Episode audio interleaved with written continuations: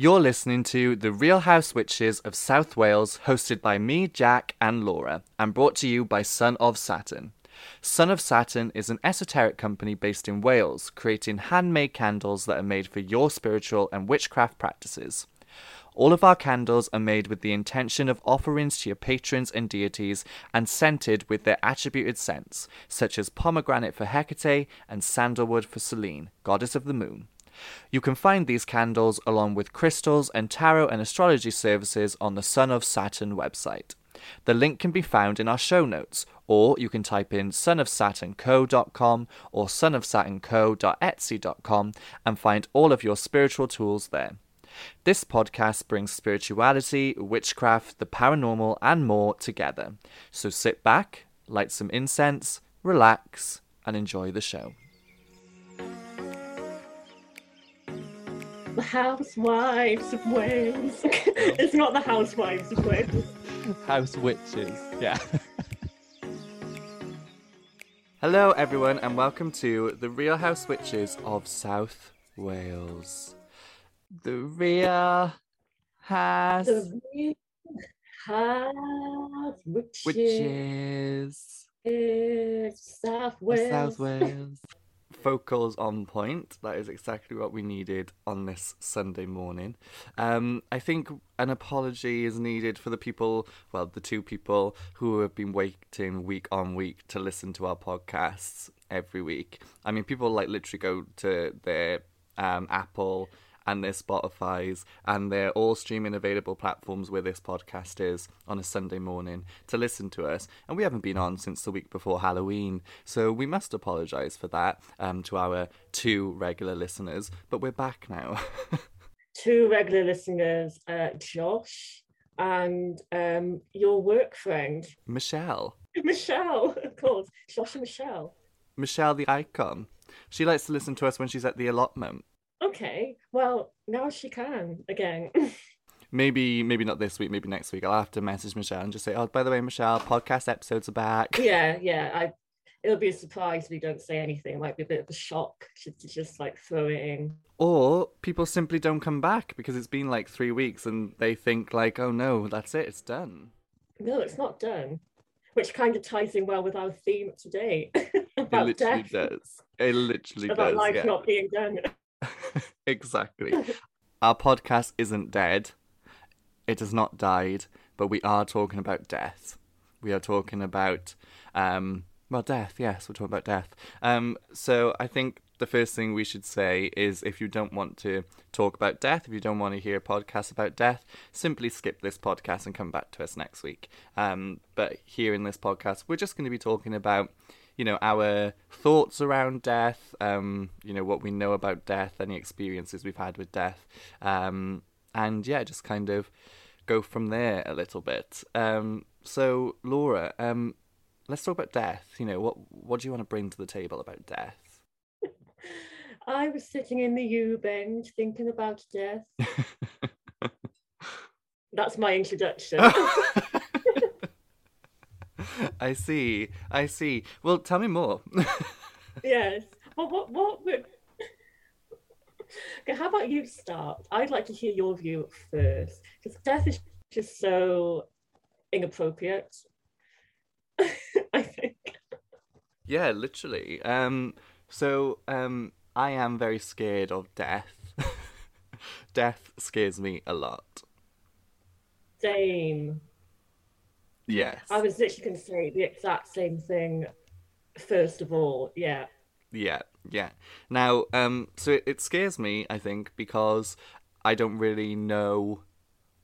Well, it's because it's death, obviously, and it seems so final, and you know, you d- you don't know how you're gonna die, and it, it that's what is quite scary about death, because you're in this sort of place where you could die like very naturally and very painlessly, or you could die like really painfully, um, and that's what scares me about death. Um, it's it's the not knowing how it's going to happen sort of thing, which is terrifying.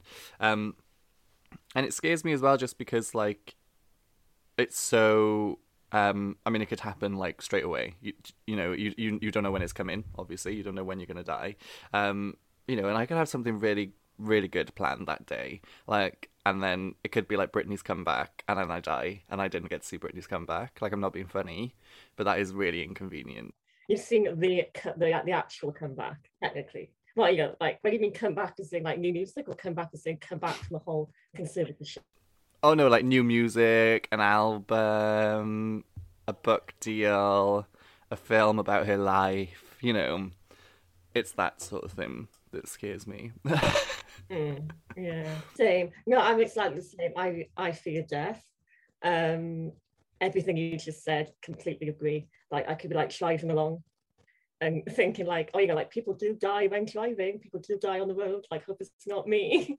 or I worry about like terrorist attacks. That's like my big thing. Like, oh, I hope I don't get caught up in a terrorist attack because it could be like any day and nobody expects it. So that's another thing that I worry about.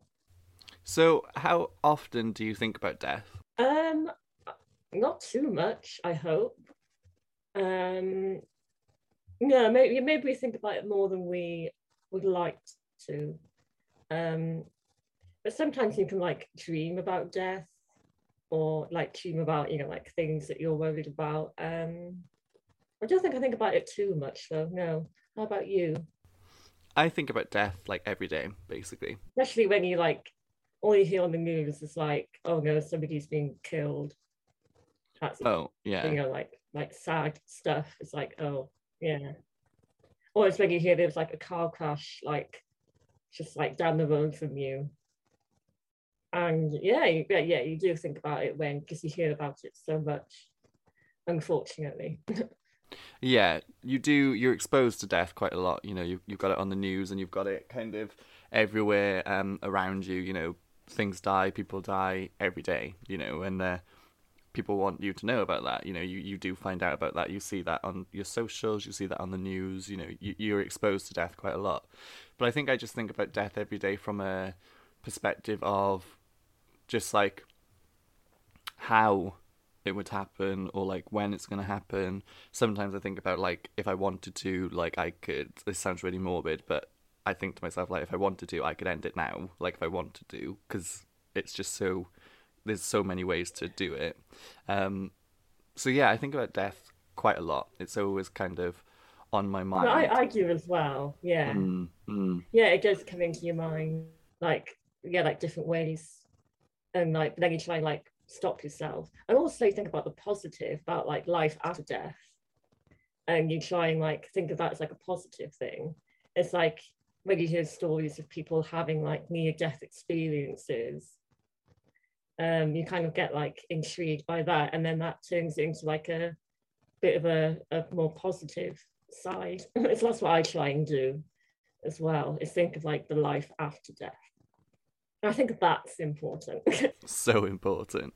Um and i think um that that was kind of where i was going to go next you know because i fear death a lot and um i think the reason I fear death as well is because it can be so final. Um, you know, and death is certain, isn't it? You you know for a fact people will die. You know you'll die, and you'll know that's it. You know this lifetime is over.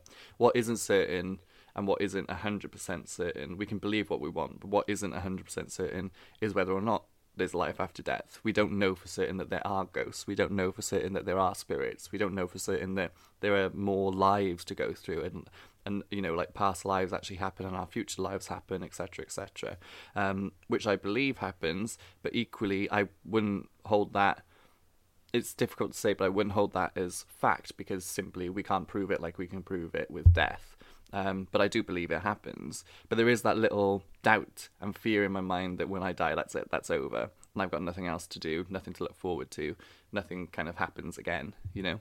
Yeah, I some people could say, oh, you're just like using that like for comfort. You're trying to like comfort yourself by believing that. but like, you know, some people do say that. But no, if you we, you know, if we do believe it, then carry on carry on believing it. Mm, mm, exactly. Yeah. And it's like you say, you know, you hear all these stories of people with near death experiences and, you know, we've had ghosts and paranormal experiences before, you know, and in that moment you're like, well, there's definitely something. And I do genuinely believe there's definitely something after this. I don't think we you know, I don't think we're born to live this life and that's that. No, it, it, it does mean something. Yeah, I def- I've always believed that, that there is an afterlife. Yeah, yeah, which I think there definitely is. Um, but a lot of people as well say that you shouldn't really fear death, you know, and that's easier said than done. I mean, we've just said it right now. We both fear death. We, we're scared of death. We're scared of how it will happen and when it will happen and, you know, all of that sort of stuff. I think the fear is that as well as like who you leave behind and, you know, what you leave behind. And it's just all of that sort of stuff. But people say not to fear death because there is something else afterwards. There's, there's always going to be something after, you know. Um, and it's like you say, that is quite comforting to think, you know, sometimes you can catch yourself by saying, okay, well, that's fine, this lifetime's over, but the next one's just beginning, or the next chapter's just beginning. Um, I think that's really interesting to kind of think about. Yeah. Yeah, this is why we're interested in this whole world of like, you know, spiritual topics in general. It all connects to the same thing. Mm. Like, you know, after, afterlife, paranormal experiences, past lives, future lives. Yeah, it's, it's all the same thing. Mm, mm. And what was the kind of um, research you did around death, like historically? Oh yeah, so we were gonna talk about the historical side of like the history of death. Yeah, I did do a bit of research. It's mainly the Victorians mm. about how they were, you know, obsessed with death because we've got uh, like seances. They like became like famous and popular in the Victorian period. Like they had this obsession with death, even like gothic novels like Frankenstein, Dracula, you know, they're all Victorian. I think it's, it's hard to give an answer as to why it was the Victorians that was so obsessed. Because, you know, I mean, other generations in history were as well, but that's where you get all the um, you know, like the the gothic, the paranormal, even like famous people at the time going to the Society of Paranormal Research. That's another thing that was founded in the Victorian times, and that society is still going strong, I think. Uh, so yeah, I also read a story about you know Queen Victoria after Albert died. She was absolutely devastated, wore black for the rest of her life, but then I, I read this story recently that even after Albert died, she would like have the breakfast table set up for him every single morning for the rest of her life. And she would like put like lay his clothes down on the bed. So we're talking about comfort. You know, that's an example of a story in history of, you know, what how people treat death and treat it as comfort. And the Victorians were that that's what they were all about. You know, and actually as well, I think of um, one of my favorite films, The Others, which I know you like as well. Remember the death, the death photography? Because that's another Victorian ritual as well. There's all these rituals they had to do with death.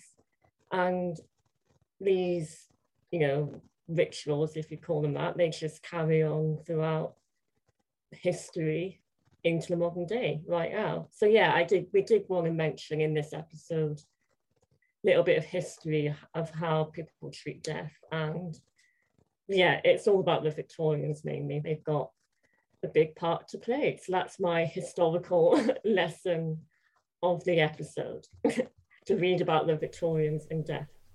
well, no, it's interesting because you know that for the for the the Queen, for example, that's almost like um, it's respect, isn't it? It's respect in death, but it's also respect in his spirit. You know, it's even though she can't see him, there must have been a part of her that believed he was still there, um, and probably felt that he was still there.